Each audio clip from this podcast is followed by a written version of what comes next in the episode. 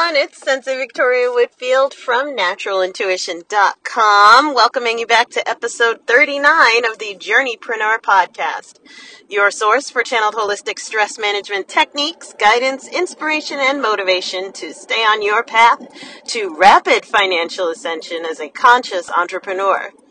So make sure that you hop on over to naturalintuition.com and hit the contact button so we can talk about working together if that speaks to you. So the title of this episode is You Are Not a Bug. you are not a bug. So let this be a reminder that you are not a bug. You are a love. You are a gift. You are brilliant. You're an expert and you are so desired and needed. So I needed some inspiration this morning. As I'm recording this podcast, it's a Monday, and I love starting off my Mondays, getting my energy up, and just receiving more insight, encouragement, inspiration. In the uh, coaching program that I, I'm in, they have a Monday morning lightning round of like 15 minutes of just super inspiration, all inspiration, no filler. And so with some of my Monday morning practices, I came across Julie Stoian's podcast episode of how to how to be okay or how to um, stop being not okay with bugging people or how to not feel like you're bugging people all the time. And her podcast, by the way, is Your Laptop Life. It is awesome. Go check her out. Julie Stoian, S T O I Anne, I believe. She's amazing. And it was a super vulnerable episode, but what she basically shared was her story around getting over feeling like she's bugging people. And she's a digital marketer, so technically all of us who have businesses now in the 21st century are digital marketers. So what she's going through is something that is super duper common, like that feeling of, oh my gosh, I don't want to be interrupting people. I've gone through it too. Um, and this is something that as an introvert, it's always, uh, I feel a little bit weird about interrupting people's days to remind, hey, I'm here, would love to support you. How are you? Right? Or what do you need? Or just reminding you that this is here. And especially in my first few years, it was worse. Um, and I don't think this is ever really going to go away. It's just something that you get more cool with over time. But Julie was really awesome in the way that she shared what shifted it permanently for her. And once she shared her story around this, um, it really brought off a light bulb for me. So I thought I'd share it with you here on the Journeypreneur podcast. So, with that being said, Julie said that she had this experience of it was Black Friday weekend and everyone and their mother is doing a Black Friday sale, Black Friday BOGO, Black Friday um, like challenge, Black Friday, every single thing. And in her head, she started thinking to herself, seeing all of these emails flying in her inbox and all the stuff coming up in her Facebook news feed um, and her Instagram feed, thinking, oh, you know, it's really crowded. You know, I don't want to be another person crowding someone's inbox. And what her shift was she thought to herself, wait a minute, even though I'm afraid of like feeling like I'm interrupting, right, or inserting myself, here's the fact people are still going to be buying. and people are still going to be marketing. Like, regardless whether their marketing is good or.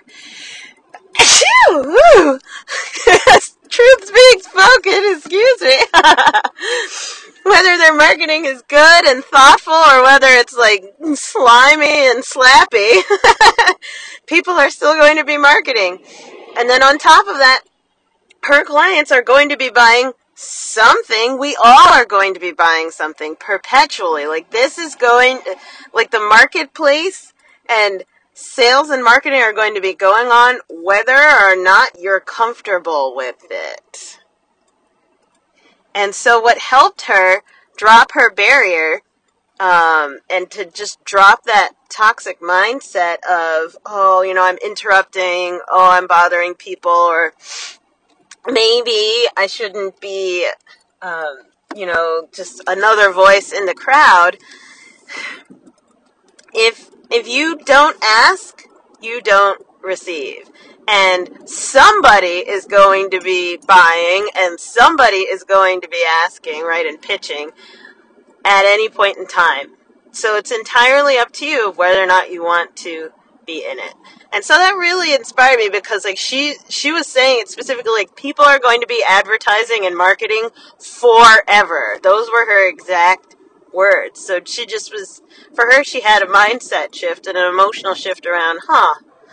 This is gonna be happening, right? Whether or not I'm comfortable with it. So let me just put myself out there and that was really helpful for me personally because as an introvert, I um, I just how I'm wired, I am not really in alignment with unexpected phone calls, right? And uh, interruption, like interruption based marketing. Me being the the interrupter, I just don't. Uh, I don't feel very good around that. And it was years where I would just kind of straight up avoid that. Straight up. I would just avoid it entirely and completely. And then, thanks to coaching, and like my coach is basically knocking me over the head with bricks, saying, Why don't you call someone Victoria? Uh, I finally would, once in a blue moon, call up my list, right, or follow up, right, and get them on the phone. And there was nothing but love and gratitude and excitement. There was never this whole, um, it's always worse, and I'll put it on me. It's always worse in my head than I imagine it's going to be.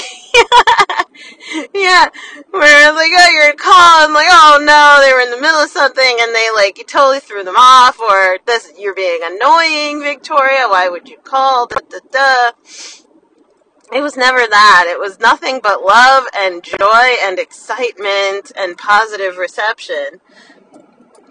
Even though I'm still, to this day, personally out of alignment making like appointment setting calls or interruption based marketing to even my warm list, like that's just not something that's um, my unique brilliance. It doesn't feel good to me. But what I've seen from firsthand experience, the the firsthand experiences I have had, is that it is received positively. People like being reminded. And then on top of that, I'll have clients or people on my list who are like, oh, you know, I really wish, you know, you would have sent out a couple more reminders. Or like, oh, I didn't hear about that. And they'll, they'll be telling me that after the closing cart email goes out, maybe this is something that you've been through where you sent like 30 posts out in three days or three to five days and then like, you know, uh, 10 emails over those e- over those days as well across multiple platforms, right? All of the and you told people to their face and they said yeah and all this stuff, but the you can never remind people too much. You can never remind people too much. And this is where this is where I feel that we just have to accept that we are now in the attention age. We're not in the information age anymore, right? It's information is not the name of the game. We're in information overload. So now that we're in information overload, that means this age is all about figuring out how do you get people's attention, how do you hold their attention, how do you direct their attention, how do you shape their attention. We are in the age of attention. And so when it comes to uh, reaching out or reminding, pitching, inviting.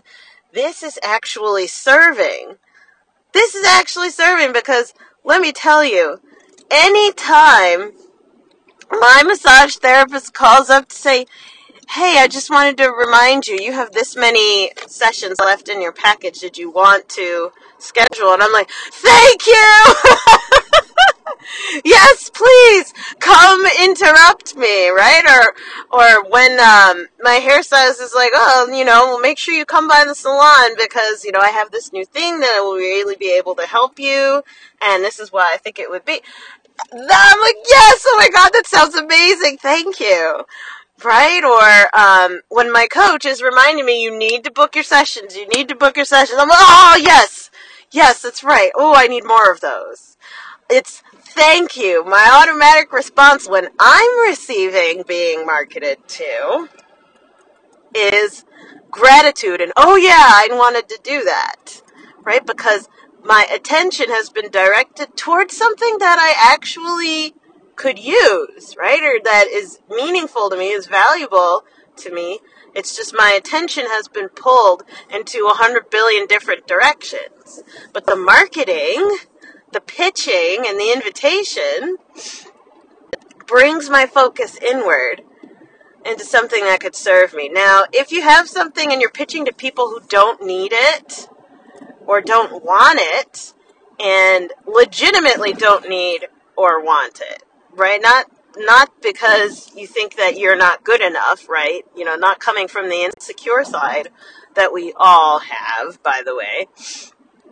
But instead, looking at it like, uh, you know, maybe I'm presenting this offer to the wrong market, right?